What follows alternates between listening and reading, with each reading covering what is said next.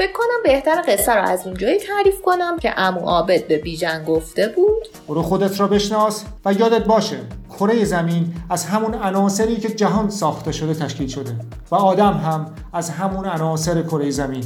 پس خودت را بشناسی انگار تمام کائنات را شناختی. و بیژن قرار شد خودش رو بشناسه.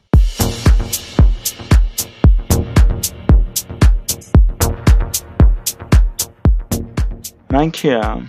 خیلی سوال سختیه. من هیچ چی نیستم. میلیاردها آدم دقیقا مثل من هست. نیچه میگه آدما دو دستن. یه دسته اونایی که در تقدیرشون نوشته شده که آدمای مهمی بشن. مثل بیل گیتس بیلی وایدر یا حتی هیتلر. دسته دومم بقیه ما معمولی ماها بعضی وقتها حتی تا نزدیکی های موفقیت میریم ولی هیچ وقت بهش نمی‌رسیم.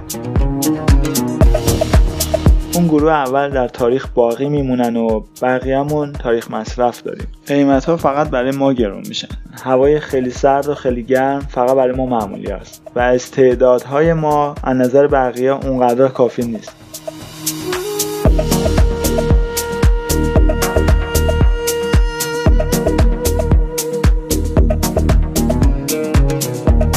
من یکی از میلیاردها انسان معمولی دنیا.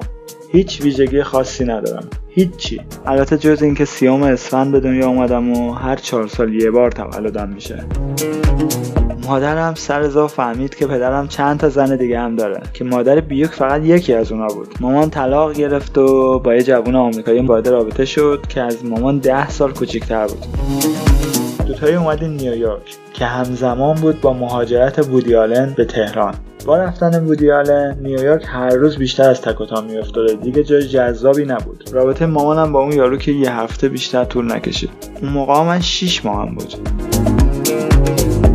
دیگه مامان آواره خیابونا شد و من حسابی دست و پا شده بودم براش. تلاش کرد منو بفروشه ولی کسی نمی‌خرید. یه بار برای فروش من رفت پیش یه دراگ دیلر دلال کوکائین. اون منو نخرید ولی عاشق مامان شد.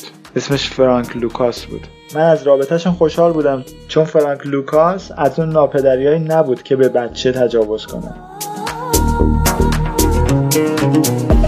در عین ناباروری رابطه مامان و اون دلال مواد مخدر خیلی خوب پیش می‌رفت. حتی حتی دعوا هم نمی‌کردن با هم. ولی بین زندگیشون جایی برای من نبود. برای همین ده سالگی تصمیم گرفتم برگردم تهران پیش بابا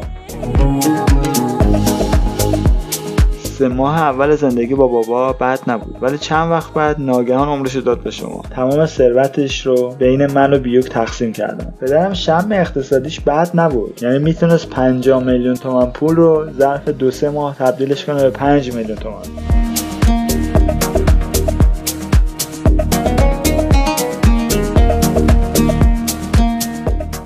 از این لحاظ هم من و هم بیوک خیلی شبیهش بودیم. من تمام پولم و خوش باورانه به یکی قرض دادم و طرف قیبش زد.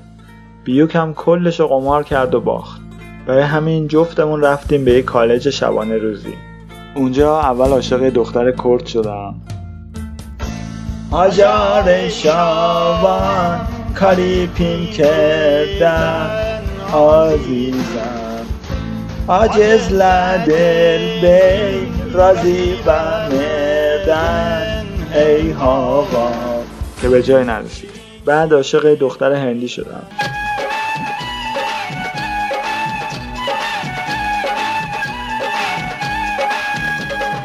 زندگی تری هو گئی ہو گئی تیری زندگی.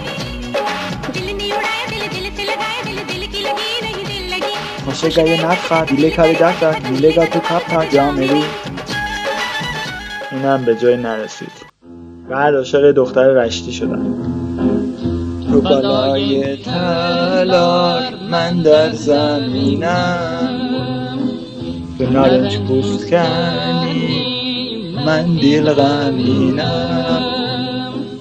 دیم را جو خوش بازی چی خوش خوش. الهی کوریتی داغانی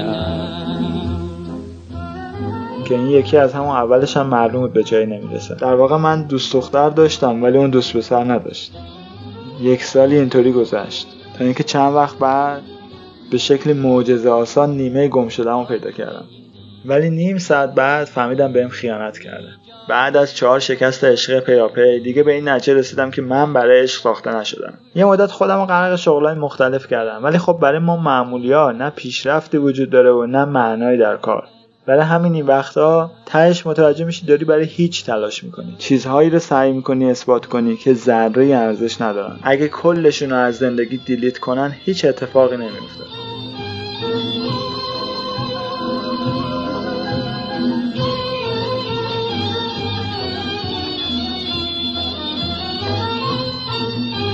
حیف که کلا توی زندگی همه چی رو دیر میفهم بعضیا میگن اینا درساییه که خدا بهمون میده. اما اگه قرار نباشه این درسا هیچ وقت ازش استفاده بشه پس یادگیریشون چه فایده داره؟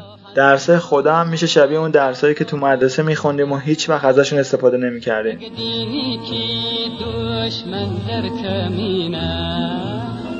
بیژن